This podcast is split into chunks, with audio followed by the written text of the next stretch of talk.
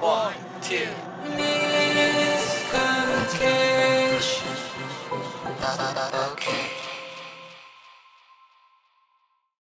リサ・フランクです。もこみです。第30回です。はい。脱字コミュニケーション第30回めです。でたいね、本当に。めでたいです。ね。あと、音声、音質やばくないすごい革命が起きたんだよね。革命的な音質でしょ、これ。マジで。すごいよ、こおれ。ののけ。うん僕らが一番驚いてうる。んうん。全然使いこなせてなかったね、このそう手話の MV7。何が変わったかというと、うん。今までは、パソコンのボイスレコーダーをつ使って、その録音してたのを、その Adobe Audition に直接録音することにしたんだよね。そうそうそうそう。全然違うね、それだけでうねん。そうだよね。マイク自体は変わんなくても、うん。まさかここまで変わるとは。ね。ドン引きですね。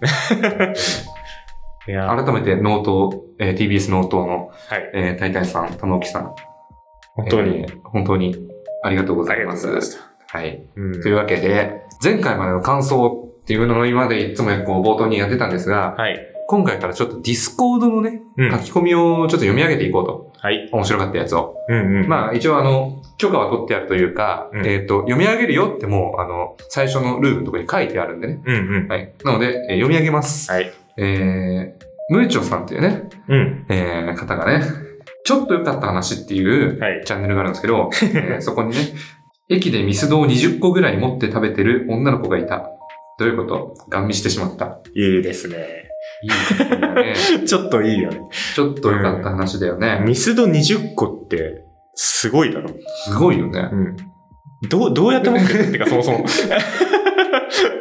ねあと、あのぐるぐるさんっていうね、はい。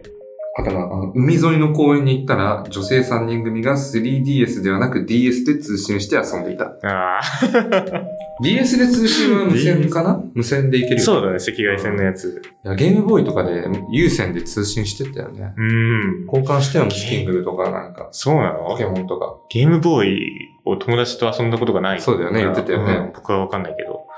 でも DS さ、うんあれじゃん、そのゲームとかによってはさ、うん。なんだっけな、マリオカートとかだと、うんその赤外線通信をすれば、うんそのソフトを持ってない子でも遊べたじゃん。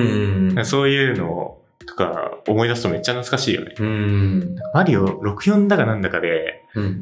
まあ、その DS 版のやつがあるんだけど、うんなんかそれでさ、うん。花占いが確か赤外線でできるんだよ。る違ったっけなまあ。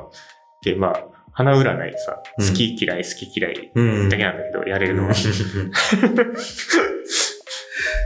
れをやってた。今考えると、あれは本当にゲームなのかって いう。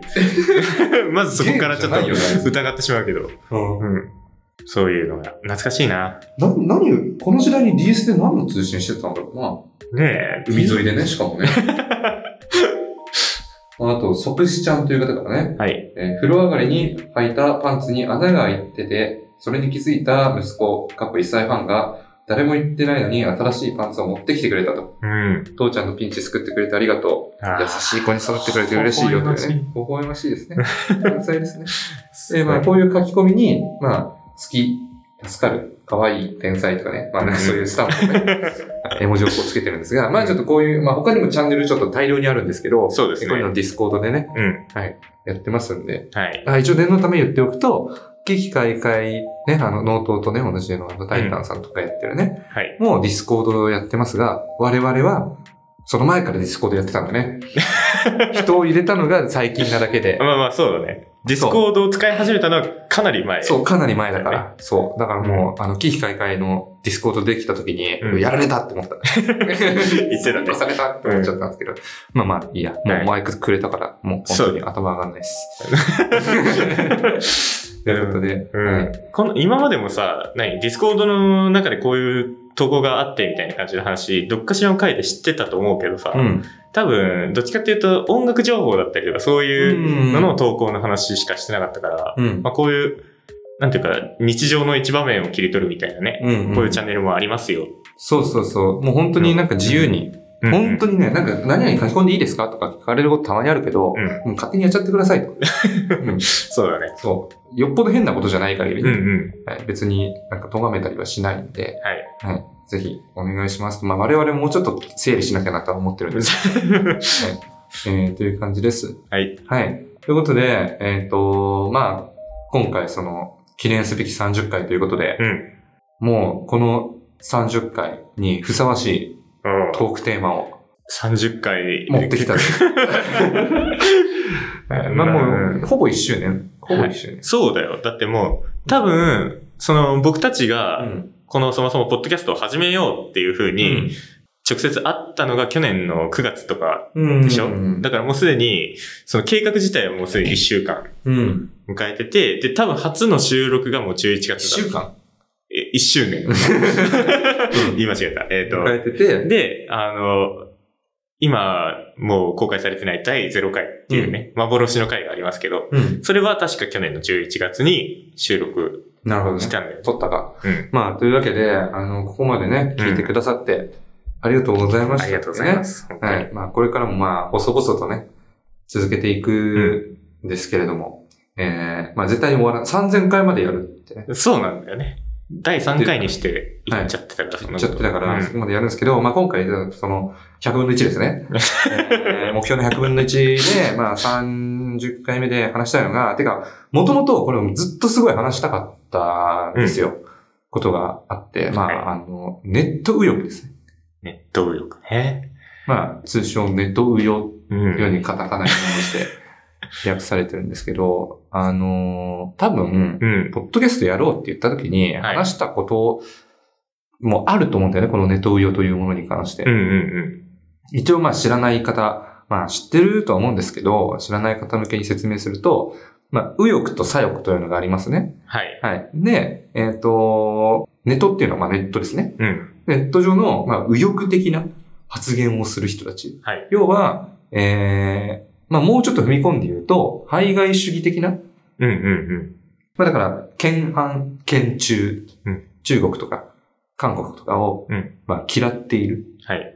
まあ、なそうんでかすカジュアルに、まあ、出てけ、朝鮮人は出てけとか、うんうんうん。まあ、あの、中国人は出てけとか、まあ、日本古来のものを守ろうみたいな感じそのうそうそうそう。一環だよね。まあ、だから、そういう、えっ、と、主張をネット上で繰り広げる、はいまあ人たちうんうん。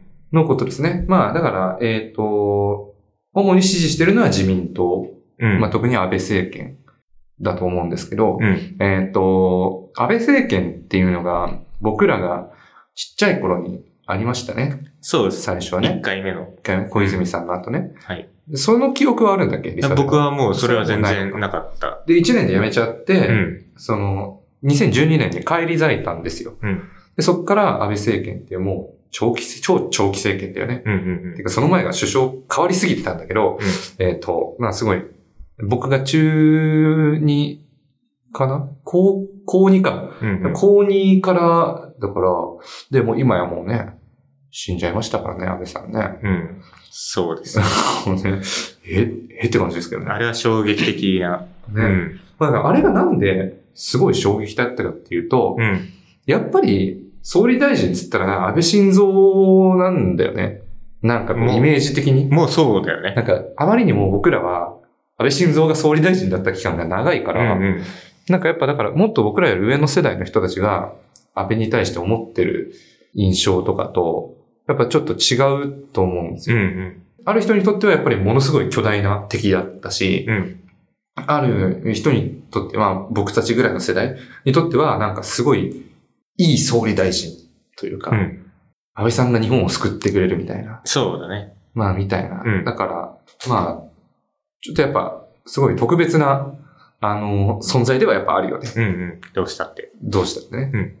えー、政治に興味を持ち始めたっていうのはいつぐらいですか僕は、政治に、あの、がっつり政治に興味を持ち始めたっていううん。のは、あんまり、なんていうか、ここ、この時を境にみたいな感じのはあんまりはっきり思い浮かばないけど、ただ、そういう政治系のことについて、ん。初めて触れたのは、うん。多分中3くらいの時にツイッター始めた時、だったんじゃないかなと思うあそーの、はいはいはい。やっぱりさ、ツイッタートレンドとか見てるとさ、うん。まあ、もちろん、なんていうの、基本的には、いろいろと、なスポーツだったりとか、うん。文化的なものだったりとかが並んでる中で、やっぱり政治のトピックも結構並んでくるじゃないですか。うんうんまあそうやって見ていくうちに、だんだんと、なんていうかそういうことに関しても興味持ち始めたかな、みたいな感じではありましたね。うん。うんやっぱツイッターはでかいよね。そうだね。で、特に、うん。やっぱその時期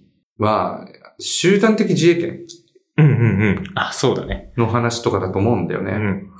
で、安倍さん、あ高2じゃないか、もっと前かな。まあ中3ぐらいかな、時に、その、中3の頃の担任の先生がね、うんその、まあ、このままだとだとやばいぞ、みたいなね。うんうん。もう君たちもう、もう、もう5年後には戦争行ってるかもね、みたいな。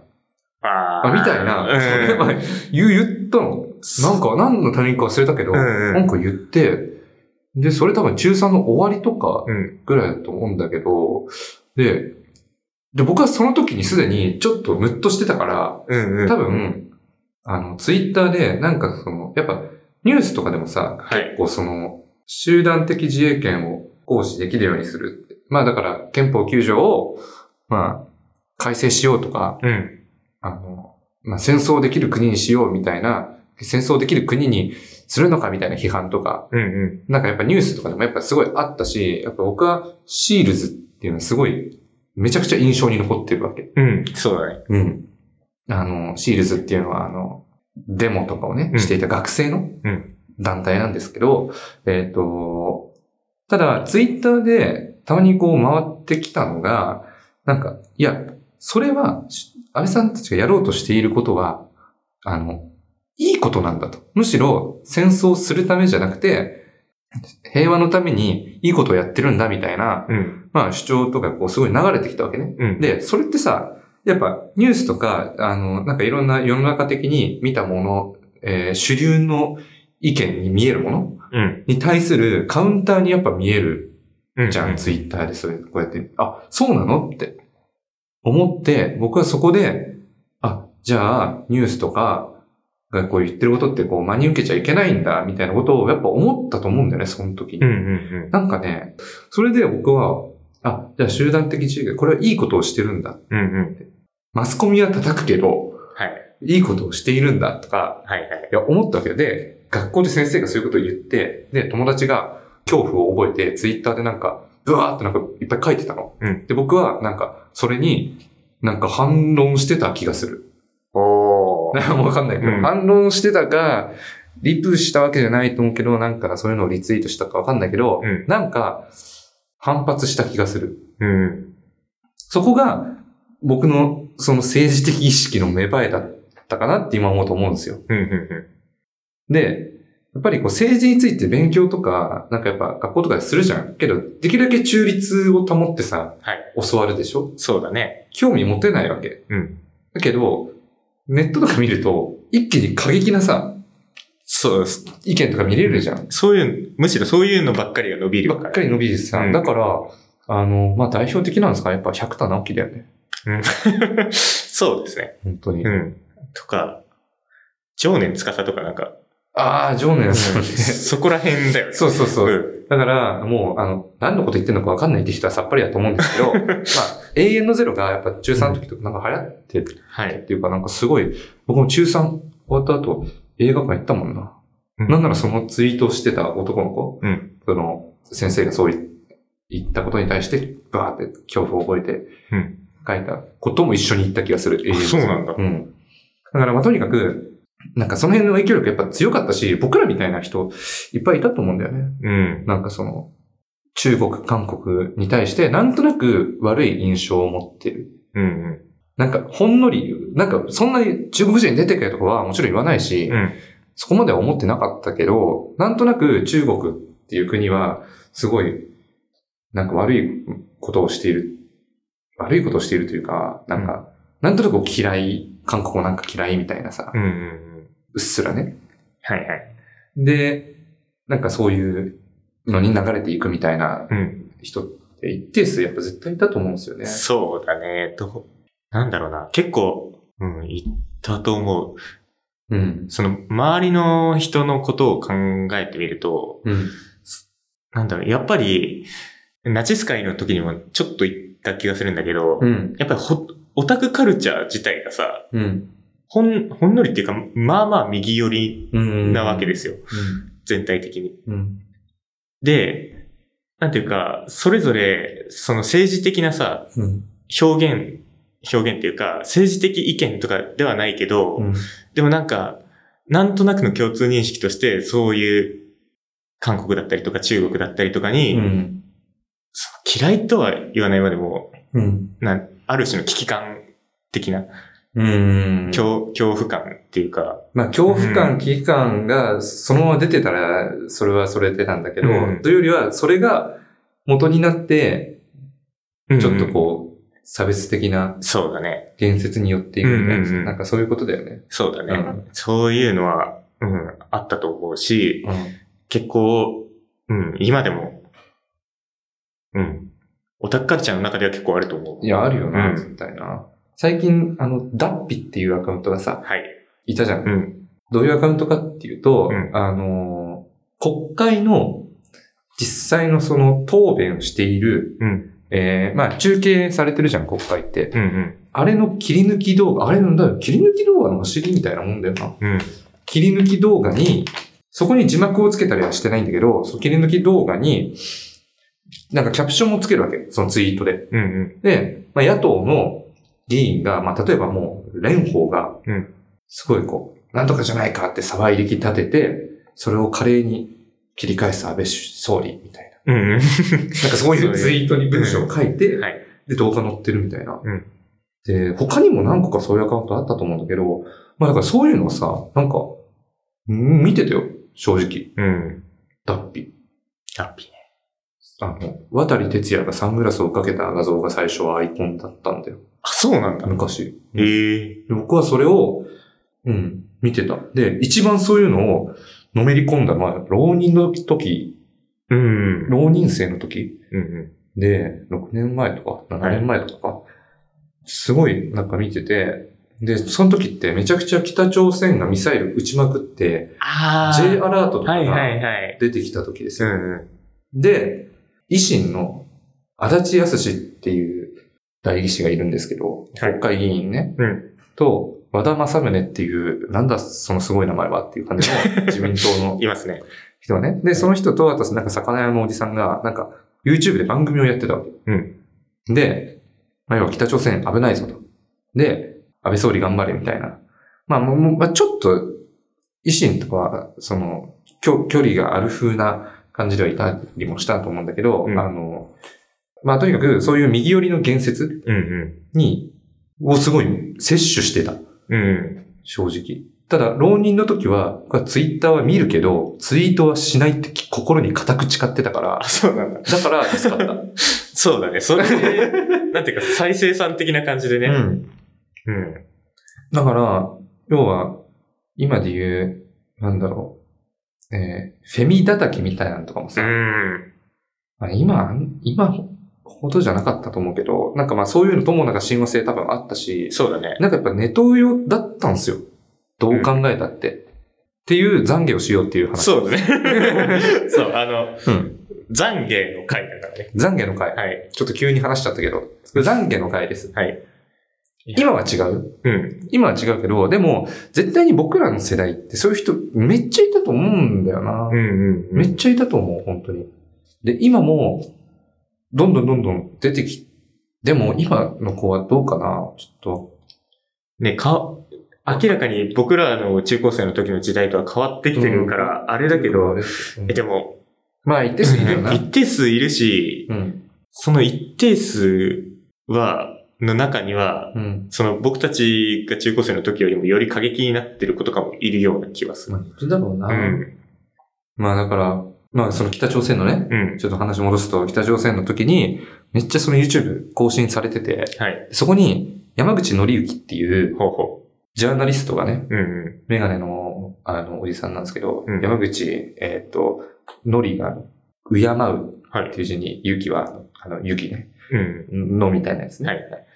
人が出てきて、で、その、まあ、北朝鮮情勢に詳しくて、安倍さんともふ強いつながりがあるみたいな。うんまあ、知り合いで、みたいな。人が出てきて、で、その人が、まあ、すごい解説してたわけ。うん。で、もう僕はなんかそれ見てて、ああ、そうなんだと思って。うんでもまあなんかツイートしたりはしなかったよ、それについてね。うんただ見てただけなんだけど。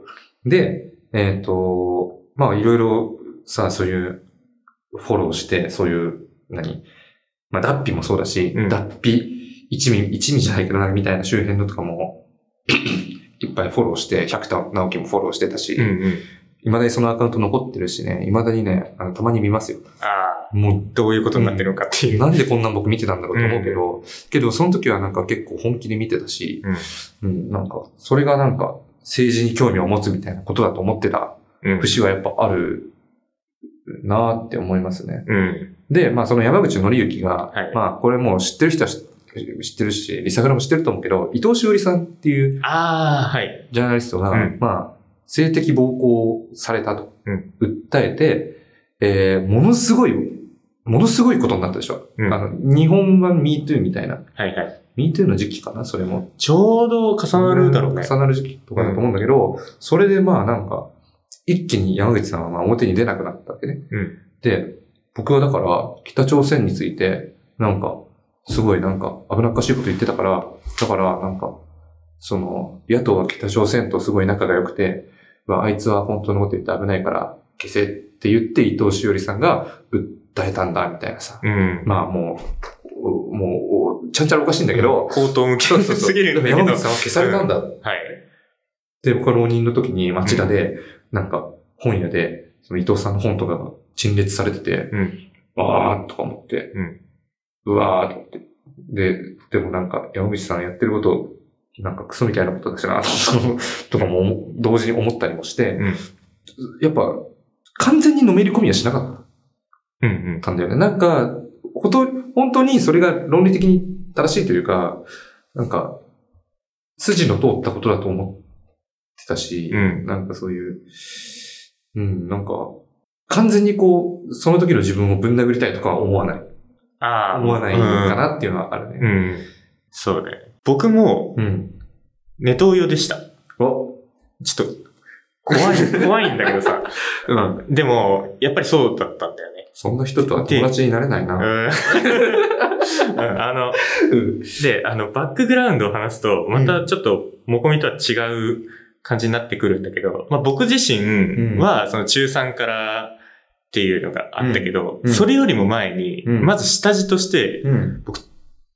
父親がネトウヨなんだよね。おー父親がネトウヨなんですよ。はい、で、あの、民主党政権とかの時にさ、うん。まあ、あの、後に、安倍さんが、その悪夢の民主党政権とかうんうんうん言いますけれども、うんなんか、そういう感じで、うん。まあ、小学生の頃から、まあまあニュース番組見てる時とかに吹き込まれてたうん。のね。うん。で、そういう下地があって、で、中3の時にツイッター始めて、で、なんか政治のやつとか見始めるっていうのでさ、まあ元からもうすでに、その基礎が右寄りなのよ。うん。で、そうした中で、まあ見てたから、もちろん、その、元々のオタクカルチャーの右寄りな雰囲気もあるし、うん。でも、完全に右に寄っちゃってさ、うん。っていうので、なんだろうな。うん。だから、まあ、さすがにさ、うん。なんだ、その伊藤しおりさんの件とかに関しては、うん。そういう、なんていうの詐詐欺でやってるみたいな感じのやつについては、ちょっと懐疑的だったっていうか、 うん。何明らかにその時から過ぎた美桜はおかしいみたいな感じで思ってたしうん まあ、あの、だったんだけど、でも基本的にはやっぱり右だったよね。そうだよね。うん。杉田美桜はマジでなんであんな徴用されてるのか普通にわからん。うん。ネトウヨの気持ちになってもわからん。そう。 でもあの人もね、人気あったんですよ。うん。本当に。なんでだろうね。な、なんだろまあだからう。、うん。まああれ、まあ、慰安婦問題とかさ、うん。要は、ああるじゃないですか。そうはい。大日本帝国、うん。旧日本軍が、まあ、慰安婦にしてた。で、それを賠償しろっていうね。うんででもその、そんなのは日本軍は植民地解放のために、もう正義の戦争だったから、そんなことはしてないと。うんその慰安婦問題に対しては、杉田美桜はめちゃくちゃ過激なことを言いまくってて、うん。あの、やっぱそれで人気あったね。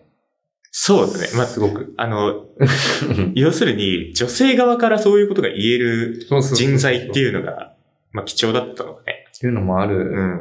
と思ういや思うよね本。当に、ひどいけどな。 うんいや、本当に。ありえないけどね。うん。うん。うん。うん、伊藤しおりさんとかもね、なんか、うわ、そんなの嘘だとか、とか、やっぱさ、みんなさ、僕がフォローしてた人とかさ、はいみんな言ってるわけ。んうんうん嘘嘘だではないけど、やっぱなんか、最初にさ、そのニュースが出た時は、うんやっぱ、何も、誰も、え、みたいな感じなんだけど、だんだんだんだん、いややっぱこの主張はおかしい、この主張はおかしいとかってど出てくるんだけど、うんやっぱあんまり理解できないわけ、それが。うんうん。それはそれで。で、だからまあ、なんか僕は、右寄りの、まあ、百田直樹とか、はいえー、有本薫さんっていう、いやーあの、日本保守党って今、なんかはい、百田と、なんか、決闘してるけど、うん あと、高須委員長とかね。カスね。高須とかね。うん。で、あと、そういうネトウヨ系の人たちと一緒に、うんめっちゃ左側もフォローしようって思って、うんうん。なんかいろいろ、その、混ぜこぜにしてたの、タイムラインを。うんで、あとあの、AV 女優をフォローしてたんですけど、一緒に。そ それはまた違ううんカテゴリー。かうん鍵垢で。えーそうそう。うんでもさ、なんかあの、そういうアカウントいっぱいあるよね。おじさんがさ、うん変なリプしてきたりとかしてさ、はい見に行ってみるとさ、うんめっちゃ、めっちゃアダルトな、あの、ものばっかりツイートしてるとかさ、あ のまあ、あるね。うん。で、ネトウヨ的なの一緒にリツイートしてるみたいな。はいはい。あ、あれだった な。うん最悪だな。最悪だな。今多分フォロワー減ったぞ。うん。まあでも、まあ、AB ジュニアも別にそれ、まあ、さ、些細な、些細なっていうか、まあ、いいんだけど、とにかく、やっぱいっぺんにこう、極端に偏りすぎるのはやっぱ良くないなって思ってはいたから、混ぜこぜにしてて、はい。で、見てたんだけど、本当に全然混ざり合わないっうんうんうんていう。毎回全然違うこと言ってるし。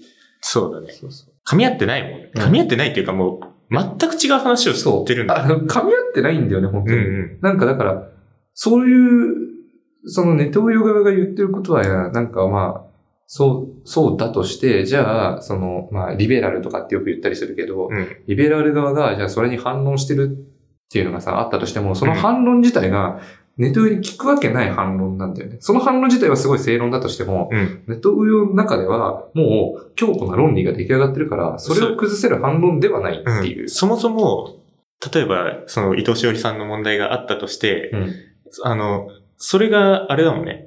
その右側の中ではなかったことになってるんだ から。うん。そあその是非についてどうこう言われてもそりゃ聞かないよなっていう。まあ、なかったことになってる。うん、まああ、なかった。そういうことはなかった。そうそうそうそうっていか、うんうんそのでも被害にあったでりも、ね、うんリベラルがそう思ってるんだけど、うんネトウヨの中では、いや、山口さんがやったことは、マジで下水。うんっていう主張する人、てか、百田とかもそうだったと思あ、そうなの、う。うん。うん、そうなんですよ。その山口さんがやったことは下水。下水けど、けど、年寄りは嘘をついてる。みたいな。あなあ。んか、なんかね、その、多分さ、そそういう風な主主張だったんだけど、それ自体知らないでしょリベラル側は。うんうん。だから、なんか、なんかね、つ噛み合わないんだよね。うんだから本当にエコーチェンバそうだーっね。て、うん。も双方内部でどんどう、ん。そうそうそうそうそう。まあ、まあ、あのね、それ、そまあ、それについては、まあ、まあ、てか、杉田美代とかもさ、そのうあいつは嘘ついてるっつってさ、なんかすごい、漫画家になんかすごい下品な映画がああ。とか、うん。ありましたね。まあ、完全に裁判で負けましたけど、うん。うん。まあなんかね、そういう、なんか本当に、まあで、まあそういう話をこの間ツイッターでしたら、まあ、結構いろんな反応があって、うん。なんかいろんな人が懺悔し始めたって いう、うん。あの、まあ、ことがあったり、まあ、やっぱね、うん。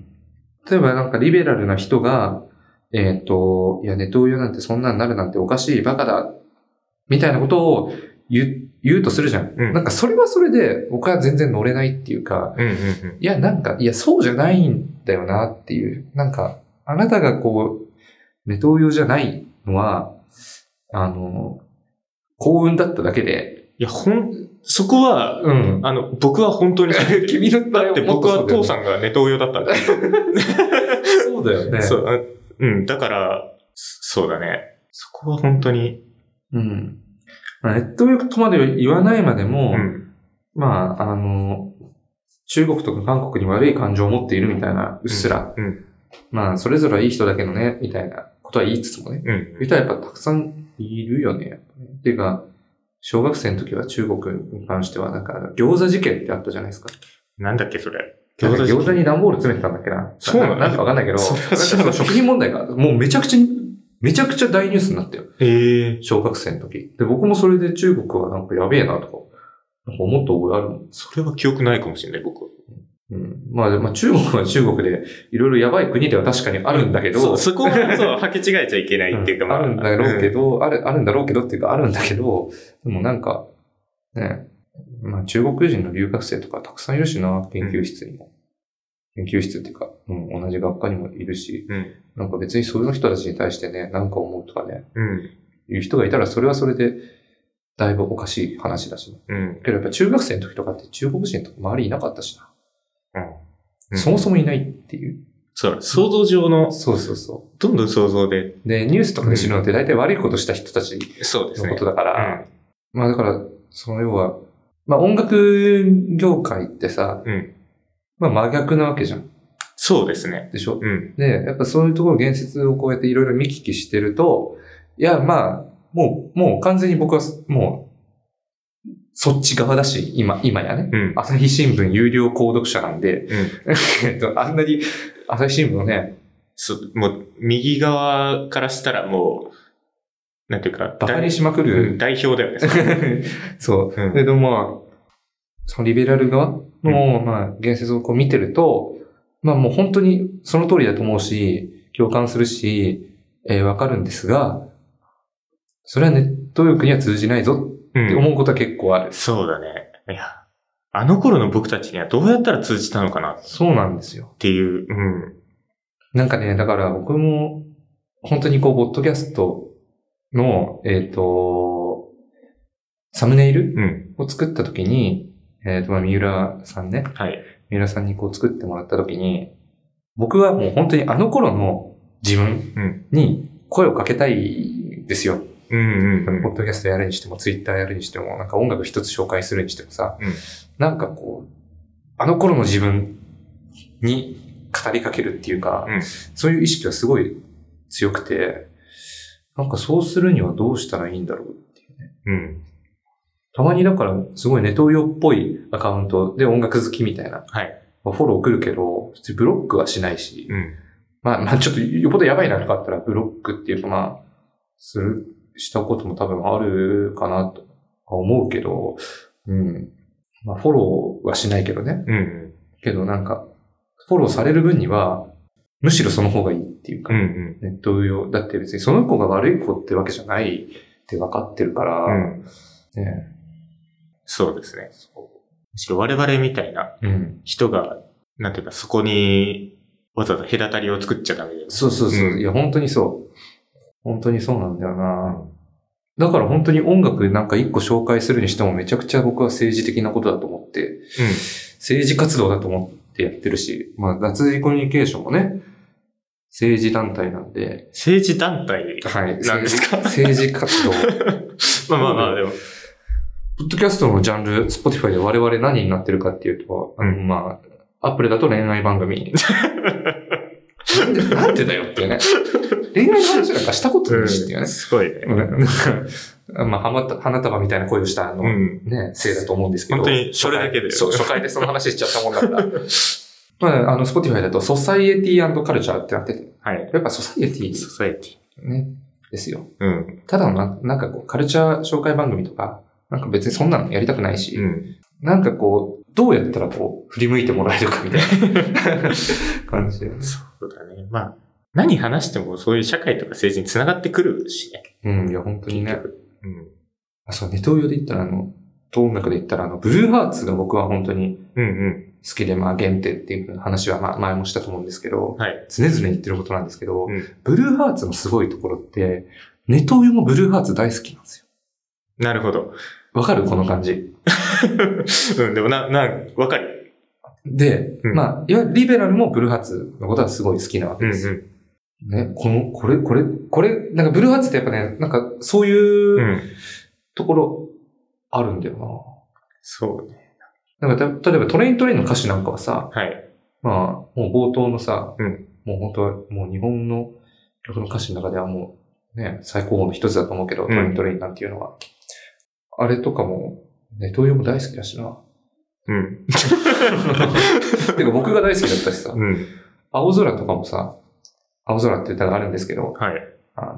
あれもまあまあ、えー反アパルトヘイトというか、うん反人種差別ソングだと思うんだけど、なんかああいうのも別に、じゃあネトウヨがじゃあそういうの嫌いかって言ったら多分全然そんなことないうんうんうん。し、ネトウヨが嫌ってたのってアジカンドゴッチぐらいだし、それね。 そう。ゴッチ、ゴッチについてどう思いますかうん。こっちについてどう、 どう思うか。いやでも、まあ、父親からはう、んやっぱり、そのアジカンのボーカルは、ん。あのもうひ完全に左寄りだみたいな感じで、ああ、そうだよね。そのアジカンを聞く前から吹き込まれてたよ。うん。いや、だからアジカンは音楽は好きだけど、ゴッチの思想は受け付けませんみたいなうん。ことを僕も多分言ってたと思う。てか、あーなんならゴッチにリプした気がする。 おー。わかんない。あ、それはしてないかも。うん。けど、ゴッチからリプ返ってきたんだよな、昔。中学生の時とうか。ん。だからなんかあの、アルバム僕アジカンもう大好きで全部持ってたからさ。うん。全部ブックオフで揃えたやつ。まあ中学生だから。中学生だから、ねで、あの、全部、リップ返ってきたから、うわ、マジかと思って、うん。 CD 全部取り出して、はい。一箇所に集めて、写真撮って、あの、大好きです、みたいな、うんうん。なんか、リプした。あなんだっけな、でも、でもなんか、なんか政治的な話に関するもので、リプした気がすんだよな。浪人の時かな。あ、浪人は違うか。わかんないけど、うん、なんか、高校生の時かな。ーうん。帰ってきたから。あ別にゴッチの、その、あのワンダーフューチャーってさ、はい。あの、中、中村、中村さんでしょあの絵描いてるの。中村なんとか忘れたけど。はい。あの、あの、ねアジカンと言ったらあの絵そうですでね。すね。あれじゃなくて、もう完全に白塗りのアルバムがあるんだけど、うんアジカンっては。それはもう完全に反安倍うん。なわけ。で、えー反安倍、アンチ安倍政権の、あの、まあ、アンチ安倍とは書いてないけど、歌詞に。うんまあだからそ、そういう内容なわけね。アルバムとしては。で、あれでなんか時間は終わったみたいなさ。ああ、 そういう Amazon のともか。にも今、アマゾンのレビューって昔のも結構残ってるから、うん。ちょっと読んでみてほしいんだけど、あの、なんかやっぱアジカンは僕は本当に大好きだったし、うだん。からやっぱゴッチに対してなんか、複雑な思いは、やっぱあったよね、当時はね。今は別になんか、ね、うんなんとも思わないっていう、は言わないけど、あゴッチはなんかすごいえええらいな、偉い人だなとしか思わないというか、ねスタジオを自分で今作ろうとしてるしね。うん若い人のためにっつってね。まあでもツイッターやめてよかったねとは思うけどね。あやんない方がいいうんそうね。あと坂本龍一とかもね。坂本龍一はそうだね。あの、坂本龍一はさ、えっと、なんだっけ、原発うんだよね。やっぱりそうんの、あなんとなく坂本龍一でそういう政治的な話として思い浮かぶの。で、僕、坂本龍一もやっぱり音楽聴く前からさ、うんそういう政治的な話から知ってるわけですよ。うんそこから入ってて、うんで、坂本龍一イコール、その原発に反対してる人。うんで、その、それを知ったきっかけも、坂本龍一は原発に反対してるけど、うんそれで、あの電気使えなくなったらどうするんだみたいな。うんで、まあ、坂本龍一が確かさ、なんか電気が使えなかったら、暗い中でも、うんその、過ごせばいいじゃないかみたいな。うんもともとは電気なかったんだからみたいな、なんかそういう感じのことを言っ言ってたと思うんだけど、うんそれはもう全くもって無責任だみたいなうん感じの、そういうところから坂本龍一を知ったうの。んうん。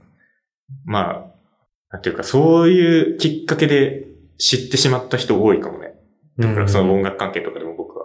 うんうんうん。いやーなんかね、まあ、ゴッチと坂本龍一はまあそうだよね。うん。特にそうだよね。ゴッチはな、やっぱ、なんか距離近い感じするしね、ゴッチってなんか、なんかもっとこう、坂本龍一ってもうなんか、もっと上の人って感じだけど、はいはいはゴッチってなんか、俺たちの味かみたいなさ、あ、まあ確かなんに。か感じする そうそううん。ね、ゴッチのツイートがじゃあ好きかっつったら別に好きではないけ ど。だからなんかだからリベリベラルとして、うんもうす、うんなんか何言ってんだろうって思うことは正直、うんうんうん。これはある。じゃあある。けど、別に全然ゴッチ大好きだし、うんうん。本当に、まあ、ツイッターは本当やめてよかったね。なんか今さ、その、まあ、坂本龍一の話に戻っちゃうんだけどさ、うんあの、亡くなる直前にさ、うん坂本龍一って、あれじゃん、神宮外苑の再開発について、うんそのはっきりと反対のうんあれを出したじゃないですか。うんああいうのに対して今のそういう、その右の人たちがどういう反応を示してたんだろうね。いや、バカ言ってんじゃないみたいなこと言ってんじゃないそうなのかね。もう、なんかさ、もう僕もやっぱり今音楽系のアカウントばっかりフォローしてるからさ、うん。そっちの意見がもうきそうなだかねなか聞こえなくなってるんだよね。いや、そうなんうんだ。だから、それはそれでなんだようんうね。んうん。びっくりしたもんな。だって僕、まあもともとさ、その一回、アニメ系のアカウントを持ってたのを削除して今のアカウントを作っうん出るからなんか一回さ、なんかアンケートかなんか取ってたよね。なんかツイートしてたよね。なんかみんな、ど、どっちですかみたいな、 どっちですかじゃないけど。あ、左か右か、うんああ、と取った取った。で、うやっぱり左多かったけど、うん意外にも右いたんだよな。にう2、30%くらいかな。んう。ん。懐か しい。それと、僕らがまだ会う前にそう、去年の4月とか5月とかだったと思うんだけど、うん、ちょっと出たらちょっとうんリンク貼っときたいけど。うん。なんか、やっぱりそのアカウント作り直して、で、フォローする人とか、もう音楽系の人だけみたいな感じで決めて、で、フォローしたら、やっぱりさ、もう、全然、違う世界だそうねト、トピックに対する反応が全然違うわうけ。ん。いや、わかるわかる。そう、それはびっくりしたよね。うん。それはね、うん。全然違うよね。うん。こういう意見を真面目に言ってる人たちがいるんだ、みたいな感覚。そう。絶対そういう意見が流れてくるときっうて、ん。揶揄込みでさ、うんうんうん。見てたでしょそうだね。こういうこと言ってるバカがいるぞ、うん。みたいな感じでさ、見てたわけじそうなんだ。あの、そのさ、前提条件を元に見ちゃうから、ゃん。うんやっぱりその意見そのものをさ、真剣に捉えられてないっていうかさ、うんそのちゃんとした主張をよくよく見てみると、やっぱりちゃんと理解できるうんんだようね。うん。ん。まあ、もちろん中にはさ、うんその、これはうんかなみたいなやつもあるかもしれないけど、うんでもなんていうか、うん。そこはもう、そこでようやくなんていうか、変わったかな。うん。考え方、う考え方っていうか、その自分がいかに寄ってるかっていうことを自覚したっていうか、ん。うん自分がフラットだと思っていたところがフラットじゃなかあ、っそうなたっんていだ、うそこうなんとだよにね。気がつくっていう。ネット力は、あの、自分がフラットだと思ってるっていうのが特徴だよね。それはね、本当にね、あの、うん、思う。なん、なんていうか、デフォルトにうん。愛国心っていうのがあって、うん。で、その愛国心を持ってる人は、うん。あの、本来こうであるはずだの基準がもうすでに右なんだよ。うんうん。うんいや、そうだね。だから自分の国が好きで何が悪いっていう、うんうん。野田洋次郎先輩の、うん。日の丸、はい。ドインプスで日の丸ってのがあったでしょ。いや、あれの時にさ、まあなんか、めっちゃ叩かれたわけじゃん。うんで、その次の日のコンサートで、なんか生まれた国が好きで何が悪いって MC で言ったらしいんだよね。あ、そうなんだ。確か。ちょっと嘘だったらごめんだけど、うんまあ、まあ、言ったらしい。なんか、なんかで、なんかで見たんだよ。うんで、ああ、そうなんだ。てか、まあ、のどよじろってめちゃくちゃさ、なんか危なっかしいことめっちゃ言うじゃん。そうだね。芦田まあ愛菜さんとか大谷翔あれ平さん。は、あれはちょっと、あの、すごい、なかなかだよな。よ。やばすぎると思って。うん。で、まあ、だから、あの、ね、まあ、その、日の丸の話が出た時に、うんやっぱ真っ先に、ゴッチのアカウント見に行ったもんね。なんて言ってんだろうって。あで、やっぱりなんかそういうのが、やっぱうんツイッターとかってやっぱどうしてもあるから、あ。うん。その意見を求められるっていうか、はいで、ゴッチは実際その後にそれについて、なんか、後藤はなんて言ってんだろうみたいなことを聞かれますが、みたいなことなんかツイートしてて、うん僕ちょっと反省 したもん。なんか他人に、なんかツイッターのそのアカウント、ご意見番みたいな人にう、ん。なんか委ねすすぎてる、みたいな。うんうんで、で、それって、ね、なんか、端的にいいことでは多分ないし、うん。まあそうだよね。ね。だから、まあそういう意味でもゴッチはツイッターやめてよかったねってうん。思うんだよね。なんか多分、辛いし、そそうだよ。いいことないよね、こっちにとっても。本当にかわいそうだだよ。よ。そうそうそう。うん。みんなビリー・アイリッシュに託しすぎ問題とかね。ああります けど。まあ、それとはまた違うけどさ。あ。あ、てかうん、実は今日来てんのビリー・アイリッシュあいのや、知ってますよ。知ってた。あ知ってるよ。この、このこのアイコンでわかるよ。わかる。よかった。これさうん、今日タンスガサゴとあさってたら出てきてさ、もう、初めて来たの見たわ。そう、うわ、懐かしいと思って、もう、それから即来てきたから、ちょっとタンスの匂いする。パンスの匂いね。そう。いや、ビリー・アイリッシュな。うんいや、でもやっぱ、今のその若い子とかがさ、ビリー・アイリッシュとかが好きな子がさ、うん。じゃあどうようかって言ったらさ、うんまあ、多分違うよね。うんうん。そう。あ、てか、うん。そう、ビリー・アイリッシュの話で繋げて言うと、はい。ブラック・ライブズ・マターあったじゃないですか。はいはいはいはいあの時に、ビリー・アイリッシュがもうとんでもないストーリーの量でさ、うんうん。ああ、あのはいはいはいはいはい。まあ、投稿してて、うん。で、僕見入っちゃって、うフんォロー外したことがあったわ。おーその時に。まあ、あの、ブラック・ライブズ・マター自体はこう、完全になんていうか、まあ別あに。ありえないことだしさ、その、まあ、警察官うんの、あれとか動画見ててもえげつないじゃん。うん。だから、それに関してはあれなんだけどん、ただそれはそれとして、なんていうか、意見をうん。表明、自分が所属してる集団、集団っていうか、まあ、いつも見てるようなものと、あの、割とま、真逆目っていうかさ、うん反対方向のところからの意見があまりに多すぎて、うん。なんかちょっと目いっちゃって、一回フォロー外したことあったあなあ。っていうのを今思い出した。いや、そうだよね。ブラック・ライブズ・マター、まああの、ジョージ・フロイドの時に言ったらさ、まあ、ジョージ・フロイドは極悪人だから、みたいなああ、あったあった。ので、うん。まあ、まあ、それはまあ、実際、ね、だって、妊婦に銃を突きつけてみたいなさ、うん犯罪歴があるとかっていうのをさ、まあ、えー、っていうのは、まあ、あの、でも、だとしてもって話なわけでしうょ、んうん。その、首を押さえつけてさ、窒息死させるって警察がどういうことやねんってうね。ん。えーいう話なわけだから、まあ、でもなんか、うなんだろうね、揚げ足取りというか、うん。えーなんかそういう意見ばっかりがこう、目立つ言論空間にやっぱいたようん。ね。ブラックライブズマター20年 ?2020 年2020年じゃないかな。だよね。多分コロナの時だもんうんちょうどねあのその、第、ブラックライブズマター自体は昔からあるけど。うん。いやー、いや、そうだよね。なんかまあ、あとは、なんかね、そのネット力とも違う、ちょっと距離があるうん空間、建設空間としては、まあ、やっぱ白まんじゅうってわかります白まんじゅう。あの、僕自身はうん一切フォローしてなかったし、ん。あんまり知らなかったんだけど、うん。あの、白三毛さんとのポッドキャ スト、あの、回を撮った時に知った。うん、そうだね。白みけさんのああのアイコンが白まんじゅうみたいな。もう白まんじゅう審判だと思って。白まんじゅうとか、はいまあだから、ああいうな、まあ、女叩き系うん。で、まあ、白文獣の文章自体は、まあ、正直、あの、僕は本とか読みましたよ。かうんなんか、な社矛盾社会除説って本かな。なんか出た時に、あの、紀ノ国屋行って、あの、百田直樹の日本国旗と、あの、共に棚積みにされ、平積みにされてたんだ けど、あのでも白文獣自体がは、すごい百田的なものとはやっぱ全然違うものだと思うんだよね。うんうん。だから白まんじゅう的なものをすごい好きな人が、えっ、と、共産党にじゃあ投票してるとしても、そんなに非現実的ではないうんかなという気うんもしなくもないというか、文章も、まあ、うん、面白い時は面白いなと思って、僕はノートを課金してたしな。だからネット力とも違うんだけど、まだ女叩き的うな、ん。フうん。ェミそうだ叩きみね。たいな。今でもあるね。なんか今の方が僕すごい、うん。なんか感じしてる気がする。わかる。あの、タガが外れたようななんか感じ僕がら去年あたが、り。うん。僕らがネトウヨ的なもの、ネトウヨ的な感じになってたのは、やっぱ安倍晋三はでかいんじゃないですか。なんか、だってさ、まあ、人の良さそうな感じじゃん、安倍さんって。うん。うんうん割とう、ん。そうね。どちらかというとね。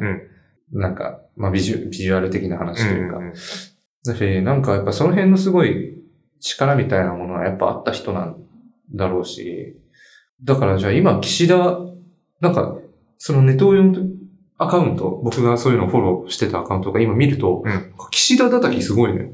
ああ、そうね。で、うんだからやっぱ自民党の中でも、岸田さんってあの、宏池会っていうう、ん割とこう、鳩派、はいはいはい。穏健派の派閥出身の人で、うん。えー、安倍さんは清和会っていう一番でかい派閥の人かうんな。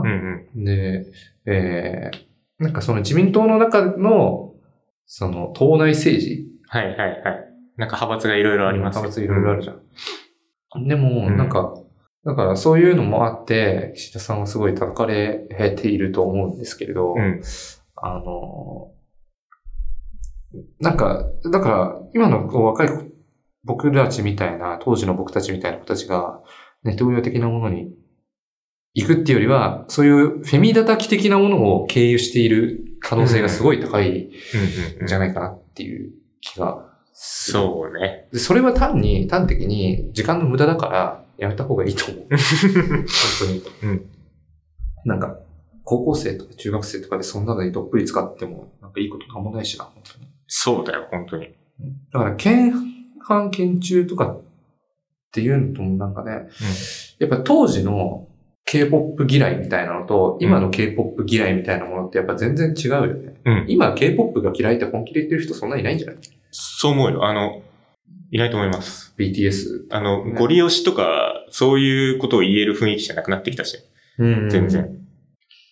いや、そうだよね。うん。だから、あの、なんかそんな気がする、するなぁと。うん。白、えっ、と、白みけさんじゃねえ わ。白白まんじ ゅう。だからなんか、ネトウヨともなんかちょっと違うんだよ。うんうん。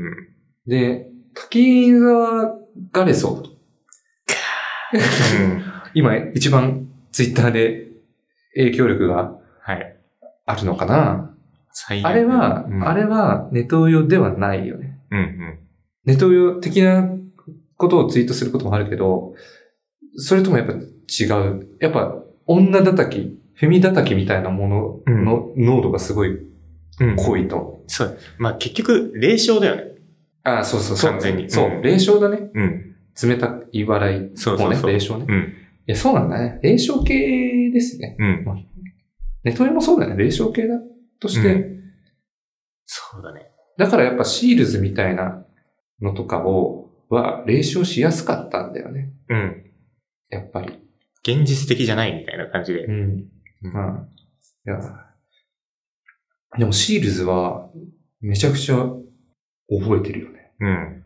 は、あいつらバカだ、みたいに叩く言説ばっか僕はやっぱ見てたけど、うんでも僕は、やっぱどうしても、なんか自分のちょっとお兄ちゃんぐらいの世代の人たちがあんなに、なんか組織して、うん。政治に対して何か言ってるっていうのは、すごいなってうん。思ってたし、意見は乗れないけどすごいなって思ってたって思ってた。うんうん。 思ってたが一個多 いな。思ってたし多、だからやっぱ、うん、なんか、一回ね、国会議事堂のデモ行ったんだよな。あ、そうなの行った行った。うん。安倍、国会議事堂前で、官邸に向かって、えー安倍はやめろって言いに行った。あ、そうなのけどん、全然安倍をやめろって思ってなくて、んただただ、見学しに行った。あで、うん若いから、あ。うん。僕らも若いからさ、前行けって言われてさ、どんどん前に担ぎ出される わけ。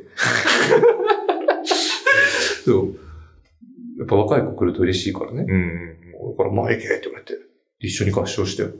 ああ。で、その時に僕はちょっとやっぱしへこんだのは、小学2、3年生、3 4年生ぐらいかな、うんの男の子が、あの、キャキャンドルデモって言ってさ、韓国でパククネをあ倒したデモはいで、ろうそくをうんうん持ってこう、倒し、倒したやつが、その、で、民主主義の象徴としうて、んそれキャンドルっていうのが流行ったのかな、で、100均で買ったキャンドルライトっていうのがあって、はいなんかこんぐらいのね、こう、火の形を模した、うんキャンドルに上にちっちゃい灯火があるライトを、こうやってなんかお盆かなんかに乗せて、配ってる男の子、で後ろにお母さんが連れてるって。うん。あそれを、まあ、僕友達と行ったんだけど、うん見て、まあ、ありがとうっつってもらって、でこうやって火つけて、で、最前線で、安倍やめろって言った あ。うん。なんかその男の子見たときに、なんか正直凹んじゃったよね。うん。なんか、それはなんかちょっと違くないそうだね。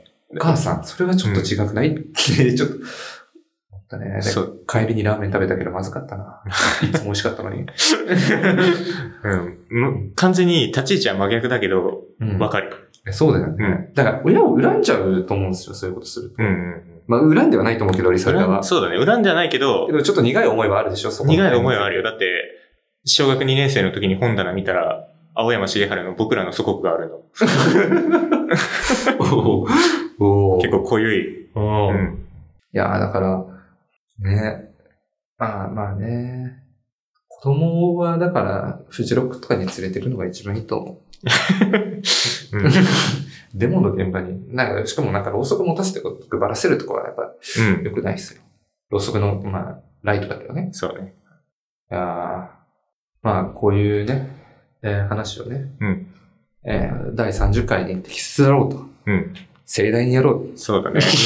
初めてこんな話、人としたかもしれない。うん。は話せないでしょ話せないよ。僕もともとネタウヨでしたってうん言えないよね。ただ、うん。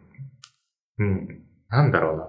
そのもともうと、んそういうそっち側のうん。あの、立ち位置にいたけど、今はそういうリベラルの方面とかに寄ってるんですっていう人がさ、うん。いるって分かればなんというか、うん。その興味を持ってくれるような、うん。その中高生で、その今右側にいる子たちもいるのかなと思うから。う。うんん。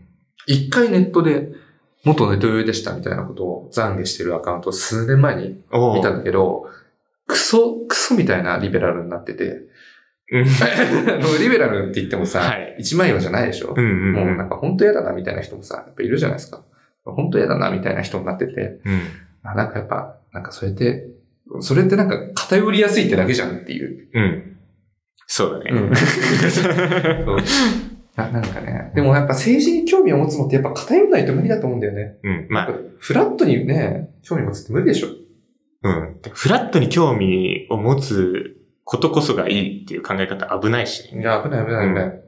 その日本の空間でそんなことやったらすぐ右だから、うんうん。それは。本当に。だから、すごいこう、いや、正直さ、その、すごい左翼的なもの、うんリベラル的なものに、こう触れるのってちょっと怖かったわけ。なんか自分が変わってしまうんじゃないかみたいなさ、うん。そうだね。うんそなんれかあるじゃん。めっちゃわかる。だからビリー・アイリッシュのフォローを外したんだ。あうあ、んいやだから、そういうのもなんかわかるんだよな、気持ちとしては。なんかね、分かってあげなきゃいけないと思。そううそだういうね。気持ちは。うん。けど、なんか一回そういう極端なものでもいいから、やっぱ、まあでも極端なものだとな、バカじゃんとしか思わない可能性もあるからな。なんか、うん。やっぱ、僕は、こう、今自分が朝日新聞を有料購読するまでになった、うんで、東京から朝日新聞を有料購読するようになったのって、何かな何が原因かなって言ったら、ああ、あ、そうだ。一個あったわ。そう、これ話さなきゃ。もう今日は、あの、2時間取るから。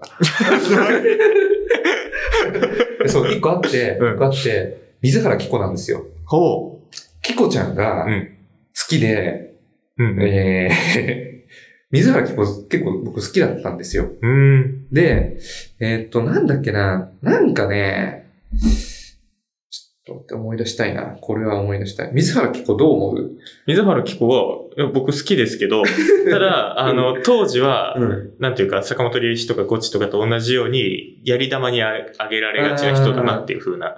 やっぱそうだ人よ気だねったら。希子ちゃんってそうだよね。うん今ジョン・キャロル・カービーと付き合ってる。え、そうなのそうだよ。ジョン・キャロル・カービーと付き合ってんだよ。知らなかった。知らないのそうなんだ。ジョン・キャロル・カービーのインスタ見てみ。キコちゃんばっかだよ。そうなんだ。初耳すぎる。本あ、そうなんだ。そうよめちゃくちゃ。ええあ、そう。2018年。僕は浪人、大学1年生とかかなう。ん。の、2018年のネットの記事を今見てるんですけど、あそう、2016年から17年にかけた炎上。うん。だから、まさに僕がネトウヨ三昧だった時ですかね。うん。で、その時に、ああ、そっかそっか、あの、2016年7月に中国のネット上で水原が靖国神社に参拝している水原希子が旭日記を背景にポーズをとっているとされる写真が出回ったことがあるらしいんですよ。ううその中国語圏内でね。うんなるほど。でもだから中国人からしたら、靖国神社参拝とか、旭日記を背景にポーズを取るとかっていうのは、やっぱ許し難い行為ですよね。そうですで、ね。水原希子は、まあ中国でも人気あると思うんだけど、希子ちゃんがそんなことをしていると。許せないというのが炎上して、うんで、水原希子がそれに対して、いや、それ、それ、私じゃないからって説明する動画をアップロードしたんだって。うんそしたら、ネット欲的には、うん靖国神社を参拝して何が悪いんだと。逆にね。旭日記でピースを取って何が悪いんだと。そんなことを中国人なんかに、わざわざ弁解しなくそてういい。わざわざそんな弁解すんなみたいなうん。うん。ことで、まあ日本で炎上しちゃうわけですうね。ん。だから、あの、まあ、そんな、水原、そんな中国に謝るなんてけしからんと。そんな、許せない。日本人じゃないみたいな。うんことで、めちゃくちゃ攻撃されてたんだよね。うんで、なんか、CM の、プレモルの CM に出たら、プレモルの公式ツイッターが、そういうネット力のリプライがめっちゃ来るみたいな。あ反日企業だみたいな。うん。水原希子さんに賛同す、うん、起用するなんてみたいな。うんうん。まあみたいなんで、キコちゃんがまあ大炎上したみたいなね。その時僕はまあ水原キコが好きだから、うん。でもなんか、めっちゃなんか、焚きつけられ、炎上させられちゃって、そっから僕はネトウヨをやめました。あ、それがきっかけだったん ですいね。やいや、そんなきっぱりじゃないと思うけど、やっまぱあでりもなんか、そこがなんかえみたいな、うんうんそんなんで攻撃すんのみたいなことはすごい衝撃だっあたし、僕はネトウヨ的な、だったって言っても、あ。うん。中国人、韓国人を差別してたんじゃなくって、あの、安倍政権を支持してたってことなんですよ。すごい要約すると。うん。だし、ネトウヨの中にも、いや、人種差別は良くないでしょみたいな、そうもやっぱいたわけ。うんで、そういうのを盛んに言ってるアカウントもあったわけ。ただ、それはすごい、なんか、正義から言ってるわけじゃなくって、うん要は、世間の理解を得られないからそういうことを言うのやめましょうっていう。うんうんうんいや、そういうこと言いたい気持ちはわかるけど、それは世間に理解されないから言うのやめましょう。ほうほうほこ れってさ、まあ、不真実な態度ですよう。ね。そうですね。戦略的なうん。ものでしかないというか。だから、あの、まあそういう層もいたわけね。うんで、まあ、どちらかというとそういう、まあまあなんか普通に差別は良くないだろうとは思ってたけどね。うん。そうね。うん、なんか、だから僕が救いだったのはそこかなっていうのね。で、そう思ってたのはやっぱり日本第一党っていう党知ってますそんなのがあったような気がしないでもくらいの認識かな。桜井誠っていう桜井誠をね。メガネのデブうんわが、かるわかる。あの、えー在日系朝鮮人は出ていけはい。っていう、えー、朝鮮学校に向かって大声で、もう、ヘイトスピーチ。そうそう、ん代表だね。そう。で、まあ、それに対して、えっ、と、えっ、と、対抗したのが、まあ、えー、芝木隊、レイシストを芝木隊っていう、う。えー、まあ、芝木隊って単語もよく見たでしょう、ネットよく。うんの中では僕は、まあ、あの、その、野間さんっていうね、芝木隊、今はあの、クラックってうん。あの、久世くんも絡まれてましたけど、あ の、そう、久世くんめっちゃ絡まれてた。そうさんに、うんうんまあいいんだけど、あの、まあそういうのがあって。で、えー日本第一党は、うんあの、めちゃくちゃなわけですよ。うんで、さすがになんかそこに賛同しようとは思わないし、うで、僕の選挙区にいたんだよね。日本第一党の、ん。はいはいはい。えー候補者が、うん、隣の小学校、ち同じ中学校の議員がね はいまあ、落選し、一回も多分当選したことないと思うんだけど、うん。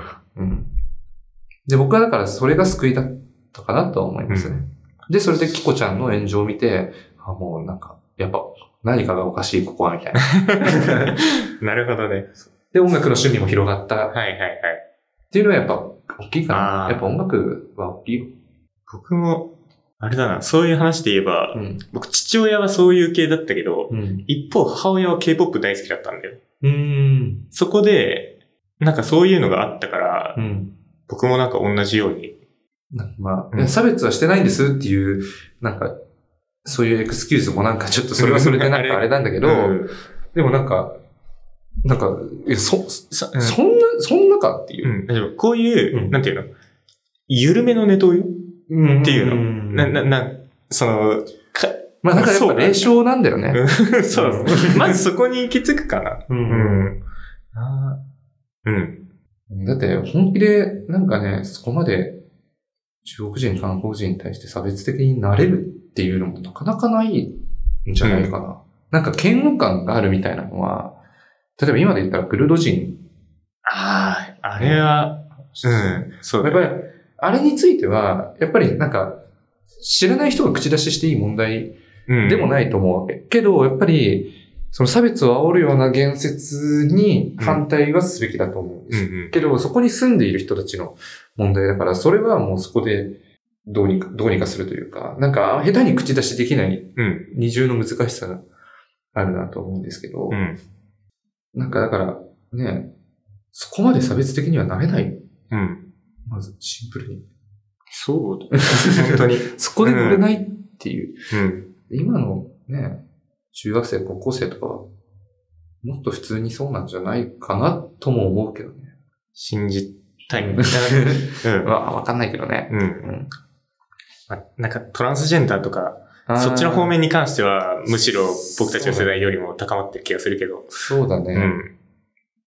うん性的マイノリティについては、そうだね、今はもっとだから、やっぱ女だと、なんかこう、国体維持みたいな、なんか国粋主義的なうん。ネトウヨってよりは、フェミ叩き、うん。 LGBTQ 叩きみたいな、うんそっちの方がなんか強い気がするね。結局なんかそっちの方が身近だからかもしんないっていうか、うんそもそもう、んあれかもしれない。ネトウヨとかそういう国粋主義自体が霊障の対象になってるのかもよ。うん。なんか、そうかな。うん。え、その政治自体がさ、うん政治に興味があること自体がダサいみたいな感じの。えー、そうかな。なんか中高生の時とかそういう雰囲気感じてやってるかな。あーなんていうああの、ダサいっていうよりかは、めんどくさいっていうかさ、ーまあそうね。んあの、それはまうんああるかもしれないけど思。想強みたいな、はいはいはいはい。そういう感じの、うん。国粋主義とかだと、うん。うん。まあ国粋主 義 そこまで行くとっていう話はあるけど。国旗を掲げたいとかっていう子は、まあ、うんまあ、それはまあ、なんか、年々減ってってると思うけうん。ど。まあ、そうですね。うん。いやーまあ別にだから、なんか、こういう話すると難しい問題ですね、みたいな感じになるけど、別に難しくはなくって。なんか、まあ、僕たちに会いに来てくだ さい。ゆっくり話そ。ゆっくり話そうう、ん。みんな。そう。僕たちはね、話してるからね。うん。いつでもね。うん誰でもね。うん、っていう感じですかね。そうです。ね。えっ、と、いろいろなんか、面白い本とかあるんですけど、うん。まあ、いいや。 あの、サッカーと愛国っていう、聖義明さんっていうお人が書いた本があって、んうんまあ、僕大名著だと思うんですけど、これでちょっとね、ぜひ読んでみてほしいですね。うん。あの、うん、すごい、あの、サッカー、あサッカーと愛国であってるわ。あの、まあ、要は人種差別、まあ、極実期問題とか、うんうんまあ、そういうのを扱った本なんですけど、まあこの西洋主明さんって人は本当すごい、まあ、フリーのジャーナリストなんですけど、すごい、あの、僕はめちゃくちゃ信頼しているうん。うん。人ですね。一番、一番信頼しているぐらい。うんあのただ、小学校にエアコンつけるのは、あの、なんか、なんつうの、甘ったれてんじゃねえみたいなツイートをしてたの以外は全部信頼している。いやでも、それは絶対 に、あの、今年の夏を体験して、絶対に意見変わってるはず 結構あったはずだ。それが絶対に信頼を置いているんですけど、あの、まあ、うん。ですね。うん。えーちょっと歯切れ悪くなってきちゃったんでやめますか、いや、はい。疲れたわ。疲れたね。すごい疲れた。うん。帰ろうか。お便りだけ読まおせて。便りだけ読もうね。はいお便り。はい。はい。えー30回を記念するお便り。何が来るかなそうですね。はい。えー神奈川県在住、ペンネーム、リサ・フランクさんからのお便りです。えーもこみさん、リサ・フランクさん、こんにちは。こんにちは。こんにちは。えー先日、僕は初めてネイルというものを体験したのですが、すごくテンションが上がりました。本当におすすめです。ということで。男がネイルなんてけしからん。おー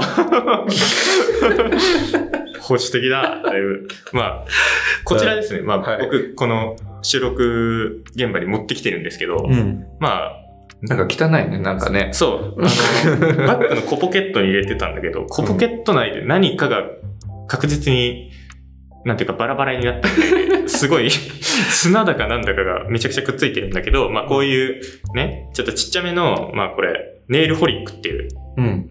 まあ、やつがあって、まあ僕が買ったのは青なんですけど、うんこれ360円くらいで買えるんですよ。うん。で、まあそんなお手頃なやつがあってう、ん。で、それをちょっと塗ってみたわけうんですね。うん。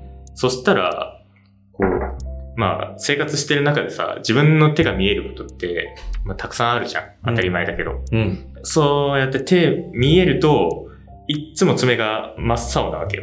うん。で、うわ、真っ青じゃんって言って、ん。めっちゃ元気で。おで、これ、なんていうかさ、日々のご機嫌、自分のご機嫌を取るのって、とはいっても難しいじゃないですか。例えば、なんか、今日、あ髪セットうまくいかんかったわ、みたいな。うん。感じだったりとかさ、うん。なんかもう、あいろいろ最悪だ、みたいなうん。感じることが結構あると思うんだけど、この爪がね、青いだけで、うん。だいぶ気分上がるの。うん。だからもう、本当にね、日々、日々テンションが低いみたいな感じの人は一回塗ってみると生活激変するから絶対やってみた方がいい。皆さんもやってみましょう。はい。ということで。ね え、リアクションが欲しいわ。いや、いやネイルさ、はい。なんだろうな。いや、僕、ネイルか。いや、まあ、いやまあ別にいいんだけど、うんそういう男がするのけしからんとか別にもうね、さすがになんとも思わないんですけど。うん。うんまあの、僕がそもそもこの青を選んだ理由がさ、うん。タイラー・ザ・クリエイタはい。ーっているじゃないですか。タイラー、うん。はそう。が、あの、自分のブランドでさ、いはい、はい。そのネイル出してるでしょ。出してたね。それ前々からすっごいかっこいいなって思ってたの。うん。、で、まあ、まあ、海外からさ、うん。買わなきゃいけないわけだから、ちょっとそれ買うのは大変だけど、まずこの安いやつからうん一回始めてみようって思って。はい。で、それ塗って、うんもうめっちゃテンション上がったっていう。うんまあ、海外のアーティスト、海外に限らず、まあ、アーティストとかでさ、うん。結構爪、そう、塗ってる人結構いるじゃん。いるね。なんかそういうのを一回再現してみるとかさ、なるちょほっとどアーね、ティストになりきってみるみたいな感じだけでもだいぶテンション上がる。なるほど。うんまあ、僕もやってみたらいいのかもしれないね。そう。なんかね、あんまりね、なんかね、よくわかんないんだよね、ネイルっていうのが。という、うん。妹はめちゃくちゃネイル、もうあの本当に、本当にすごくて、ちょほうほうほっと写真見したいな。う。あ、見とる。なんかね、え、多分ね、え、えって多分声出ると思そんななんだ。う。うん。私の妹のネイルが、まあ本当いろいろね、あーあるんだけどね、これ全部自分でやってるんだよね。ん例えばね、なんかもっと凄さが、凄さがめっちゃわかる。あ、でもこれでもね、自分で塗ってるって聞いたらビビると思うんだけど。おー、え、す ごなんか、ハートとかいろいろ、そうそうそう、細かいのもね。爪の真ん中に。そうそうそう。こういうのとか、えーこれ、だから自分でやっすごいな、これ。で、ん。なんかまあ将来的には、なんか副業で、なんかやろうかなみたいなんことを言ってたりしてい、や、これはすごいですね。うん。なんかこんなんね、なんかやってますよ。もう完全に。で、商品でしょ、これ。うん、そうだね。どなんか理解できないんだけど、うんこれ自分でやったうの。ん。。なんかし、こういうの自分でやりましたっていうよりかは、なんかサンプル見てる気分だ。うん。すごいな。スプラトゥーンのやつとか。うん。ええ すごいよね。この子こんなことできたんだってさ。うん。まあ、あの、あ急になんかヤングブラッド出てきた。ヤングブラッドも、結構なんか、ヤングブラッドは爪黒く塗ってたんだっけああ。多分なんかやってたよね。はいはいはい。まあだからね、うん。うん妹にやってもらおうかな。うん。ちょっと一回だけでもね、やってみるとだいぶ違いますよ。なんか、その、見えるところがさ、うん。自分でこうパッて見たときに、おっってなるのは気持ちすごいわかるなって、うんあの、陰謀を、じゃあ、メンズネイル、並べて語るのね。陰謀うを整えたら、はい。整えたんですかなんか、なんかすごいさ、まあまあ、まあいいや、えっ、と、詳細は言わないんです けど、そうだね。陰謀を整えたら、マジで感動した。あ、そやって。う。やってみわすっごいなんかこうん。う、キリッとなるように、ちょっとやってみ。やってみますとも言いづらい。まあまあまあ、まあでもだからその時に、うんあ、ネイルとかってこういう気持ちなんかもな、ちょっと。そこで気がついたわけだね。まあまあでもうん髪型とか、うん眉毛とか、 まあ、そう、あの、あそうかもね。てか、あれだわ、もっと身近な話で言うと、やっぱ T シャツ、ああのあ、自分の好きなアーティストのバンティーとかさ、うんバンティーっていうかまあ、アーアーティストの T シャツとか着れるだけでだいぶテンション上がるじゃん。それとはちょっと違うんじゃない近し、近しくは、それ脱いだら終わりじゃん、そんなで脱がなきゃ。爪だって除光液で落とせば終わりやから。除光液、ちょっと食事中 やめて。臭いから。シンナーの匂いが。そうそうそう。あのシンナーの匂いはいいよね。シンナーの匂い好きなんだよね。ガンプラとかでさ、はいはいはいめっちゃ吸ってた、シンナーの 匂い。なんか接着剤つけて、はい、そうですよ。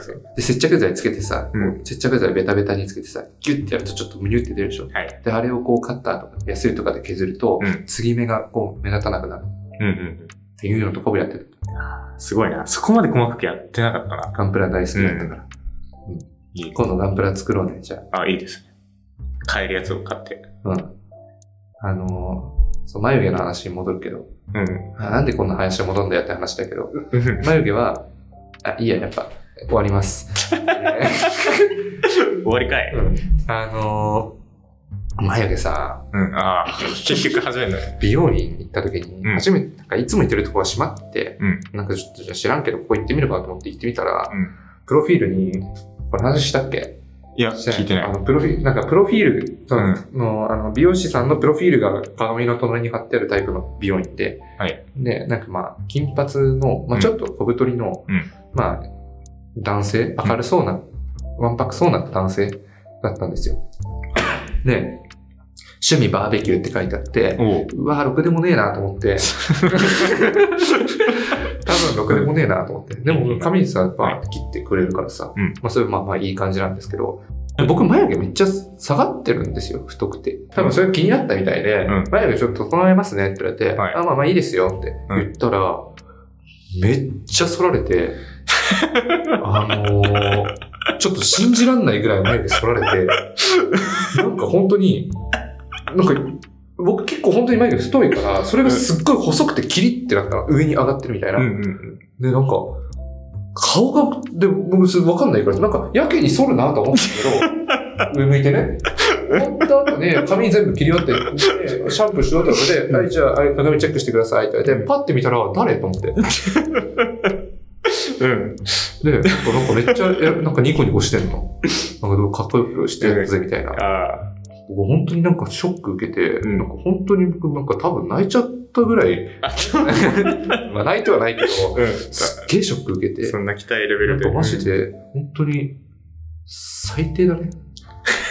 いやなんかちょっと整えるぐらいだったらわかるんだけど、あそこまでやるんだったら、なんか許可取れよと思って。うん。それは間違いないですね。なんか、まあ、まあ、眉毛整えますねって言われたから、はいって言ったんだけど、なんかそ、そこまでとは聞いてないしな、みたいなうん。金返せよと思って。うんまあなんか、だからまあ、逆パターンです よね。パターそンうだよ。手そにう。うん。そがれちゃう。本当にへこんだ。マジでへこんだ。うんこんなことなら、なんかもう眉毛繋がってた方がいいと思った。あうん、それくらいか。そう思って。ええ。ちょっと後で写真見せるわ。あ、見たい。 めっちゃ痛いわ。マジでやばいよ。誰ってなるから。本当にうん。はい。というわけで、そうですね。もまあう、ネイルも、まあ上手に塗ればうんテンションが上がるので、さあぜひやってみてください。はい。本当に、結構手頃に買えるんで。あタイラーのとかもでもいいよね。しかもタイラーのやつさ、カタログにさ、おじいちゃんの予防あーを持ってそうそうてそさう、メールでさ、うんあれもやっぱなんかまあタイラーってマジでセンスの塊だよな。うん。あれ、上がったもんね。あれ見てからネイルに興味、本当に持ち始めた。うん。それまで全然だったんだけど、いいっすねうん。じゃあ皆さん、タイラーザクリエイター、今後ともよろしくお願いします。お願いします。というわけで。えー、じゃああの、Spotify、Apple で聞いてる方、フォローボタンの方お願いします。お願いしますというのと、えー、あと、Discord の方、はい。入ってください。おぜひぜ願いひします。というのと、あと、記事がいろいろ公開されているので、えー私の方ですね。最近、あの、一箇所にまとめたんで、ノートの方に。うんうんなんで、それ見ていただければ、あの、新しい順に読めるようになってるんで、はい。あの、ぜひチェックの方お願いします。お願いしま というす。感じで、ありがとうございました。ありがとうございました。